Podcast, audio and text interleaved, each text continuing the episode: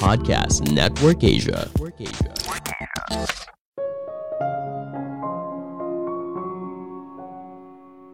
Saat kamu membuat sebuah keputusan, pasti ada noise dan sering terjadi daripada yang selama ini kamu pikirkan. Halo semuanya, nama saya Michael. Selamat datang di podcast saya, Sikutu Buku. Kali ini saya akan bahas buku Noise karya Daniel Kahneman. Sebelum kita mulai, buat kalian yang mau support podcast ini agar terus berkarya, caranya gampang banget. Kalian cukup klik follow Dukungan kalian membantu banget supaya kita bisa rutin posting dan bersama-sama belajar di podcast ini. Buku ini membahas adanya kelemahan dalam penilaian manusia. Bayangkan kalau ada dua dokter di kota yang sama memberikan diagnosa berbeda bagi pasien yang sama, atau dua hakim di pengadilan yang sama memberikan putusan yang berbeda bagi seseorang yang melakukan kejahatan yang sama. Bayangkan kalau dokter atau hakim itu membuat keputusan yang berbeda tergantung pada apakah itu di pagi hari atau siang hari, atau karena di hari Senin atau di hari Rabu. Ini adalah contoh dari noise, variasi dalam penilaian seseorang yang harusnya sama. Fenomena ini sering terjadi di sekitar kita, di mana ada penilaian, maka akan ada noise.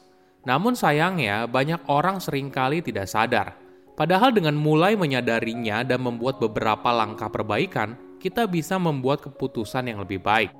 Saya merangkumnya menjadi tiga hal penting dari buku ini. Pertama, apa itu noise? Ketika seseorang membuat sebuah keputusan, jarang sekali untuk bisa menghindari kesalahan.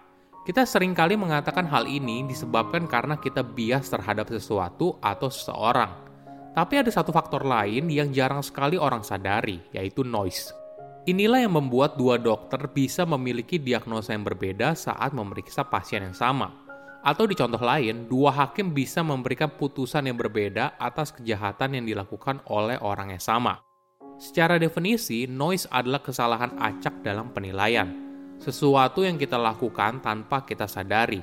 Ibaratnya, noise itu seperti kebocoran di ruang bawah tanah. Hal ini ditolerir bukan karena dianggap tidak apa-apa, tapi karena tidak ada yang tahu. Ketika tidak ada yang monitor adanya noise, maka banyak organisasi merasa baik-baik saja, padahal ternyata tidak. Noise menciptakan ketidaksesuaian, dan dampak dari ketidaksesuaian bisa menghancurkan kredibilitas sebuah sistem. Misalnya ketika di kantor, ada ketidakjelasan soal siapa yang mendapatkan promosi jabatan. Maka hal ini akan membuat karyawan jadi tidak percaya pada sistem yang ada di kantor. Kenapa hal ini terjadi? Analoginya gini, Seorang pemain basket pasti tidak pernah melempar bola ke dalam ring dua kali yang sama persis kan? Sama halnya dengan kita. Di waktu yang berbeda, kita mungkin saja membuat keputusan yang berbeda. Apa perbedaan antara bias dan noise? Noise adalah ketidaksesuaian yang tidak diharapkan dalam penilaian profesional. Artinya, penilaian tersebut sering kali berubah-ubah di sisi lain, bias adalah kecenderungan seseorang untuk menggunakan pola pengambilan keputusan tertentu di situasi yang sama. Analoginya gini, bayangkan ada lima orang sedang bermain shooting arcade. Setiap orang mendapat jatah satu tembakan. Di dunia yang ideal, setiap tembakan akan mengenai sasaran terus-menerus. Namun di dunia yang penuh dengan bias, setiap tembakan secara sistematis tidak kena target jika mereka melakukan tembakan keenam, kemungkinan besar tidak akan kena target. Dalam dunia yang noisy, tembakan tersebar secara acak, tanpa adanya konsistensi yang jelas, ada yang kena sasaran, tapi ada juga yang tidak. Bagaimana dengan tembakan keenam? Nggak ada yang tahu. Bagaimana dengan dunia yang noisy dan juga bias? Tembakan tersebut secara sistematis tidak kena target, tapi juga tersebar secara acak. Kita bisa menebak ke mana tembakan keenam tapi kemungkinan salahnya akan besar.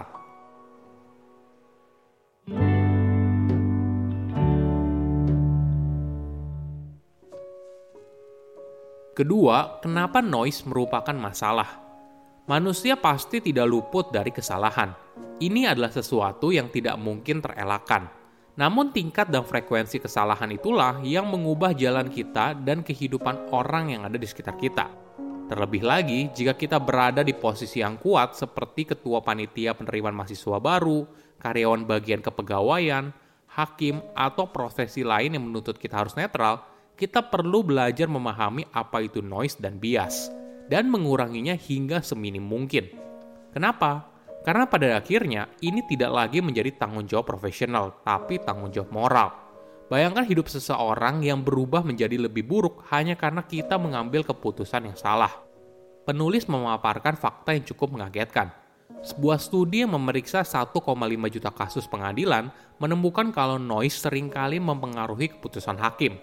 Misalnya hakim cenderung memberikan hukuman yang lebih berat pada hari di mana tim sepak bola lokal mereka kalah di sisi lain, hakim memberikan hukuman yang lebih ringan saat tim sepak bola lokal mereka menang. Bukti menunjukkan kalau keputusan hakim bervariasi secara substansial untuk kejahatan yang sama. Menariknya, perbedaan putusan ini dapat terjadi pada hakim yang sama atau pada hakim yang berbeda, namun memiliki kasus yang sama.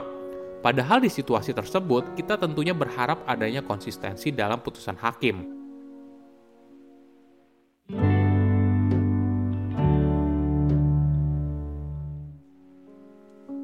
Ketiga, bagaimana mengurangi noise. Kenapa manusia sering kali buruk dalam membuat sebuah prediksi atau keputusan? Karena kita rentan terhadap kesalahan dan subjektivitas. Otak kita selalu berusaha mencari jawaban, dan jawaban yang kita cari sering kali berkaitan apakah jawaban itu memberikan kita perasaan yang menyenangkan atau tidak. Atau misalnya, jawaban itu membuat kita merasa benar atau tidak. Tentunya hal ini mudah apabila kita memiliki semua informasi, Sayangnya di dunia nyata tidak begitu. Ada kalanya kita tetap harus membuat sebuah keputusan pada sebuah pertanyaan yang kita tidak tahu jawabannya. Bayangkan kamu menjadi seorang hakim dan harus membuat sebuah keputusan yang berdampak bagi hidup seseorang dan juga orang di sekitarnya. Ditambah lagi, kamu juga tidak mengetahui jawaban apa yang benar. Secara alamiah, kamu mungkin condong pada jawaban yang menurut kamu terasa benar. Bagaimana cara mengurangi noise? Mungkin solusi paling radikal adalah mengganti penilaian manusia dengan algoritma untuk membuat sebuah prediksi atau keputusan. Banyak orang telah berkompetisi melawan algoritma dalam beberapa ratus kontes akurasi selama 60 tahun terakhir. Tugasnya beragam, mulai dari memprediksi harapan hidup pasien kanker hingga memprediksi keberhasilan mahasiswa pasca sarjana. Dalam setengah studi, algoritma memiliki prediksi yang lebih akurat, Sisanya, algoritma sama hebatnya dengan manusia, tapi bisa dihitung kalau algoritma lebih unggul, karena biayanya yang lebih murah. Tapi tentu saja, tidak semua hal bisa diserahkan kepada algoritma. Misalnya untuk kasus yang mencakup berbagai aspek atau bergantung pada pihak lain untuk negosiasi. Tentunya manusia punya keunggulan dalam hal ini. Salah satu tipsnya adalah bertanya kepada beberapa orang yang membuat penilaian secara pribadi lalu mempertemukan mereka semua untuk menyelesaikan semua perbedaan itu. Tips lain yaitu menggunakan sistem dan struktur. Misalnya ketika sebuah organisasi menggunakan pertanyaan terstruktur untuk interview calon karyawan, maka hasilnya justru lebih baik. Oke, apa kesimpulannya? Pertama, situasi yang sama tapi bisa punya akhir yang berbeda. Bayangkan kalau ada dua dokter di kota yang sama memberikan diagnosa berbeda bagi pasien yang sama atau dua hakim di pengadilan yang sama memberikan putusan yang berbeda bagi seseorang yang melakukan kejahatan yang sama. Bayangkan kalau dokter atau hakim itu membuat keputusan yang berbeda tergantung pada apakah itu di pagi hari atau siang hari, atau karena di hari Senin atau di hari Rabu. Ini adalah contoh dari noise, variasi dalam penilaian seseorang yang seharusnya sama. Kedua, noise jarang kita sadari. Analoginya gini, seorang pemain basket pasti tidak pernah melempar bola ke dalam ring dua kali yang sama persis kan? Sama halnya juga dengan kita. Di waktu yang berbeda, kita mungkin saja membuat keputusan yang berbeda. Ketiga, cara mengurangi noise dalam mengambil sebuah keputusan.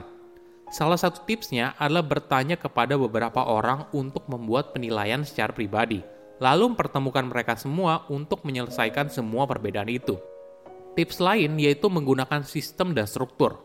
Misalnya ketika sebuah organisasi menggunakan pertanyaan terstruktur untuk interview calon karyawan, maka hasilnya justru lebih baik. Saya undur diri, jangan lupa follow podcast Sikutu Buku. Bye-bye. Pandangan dan opini yang disampaikan oleh kreator podcast, host, dan tamu tidak mencerminkan kebijakan resmi dan bagian dari podcast Network Asia. Setiap konten yang disampaikan mereka di dalam podcast adalah opini mereka sendiri dan tidak bermaksud untuk merugikan agama, grup etnik, perkumpulan, organisasi, perusahaan, perorangan, atau siapa pun dan apa pun.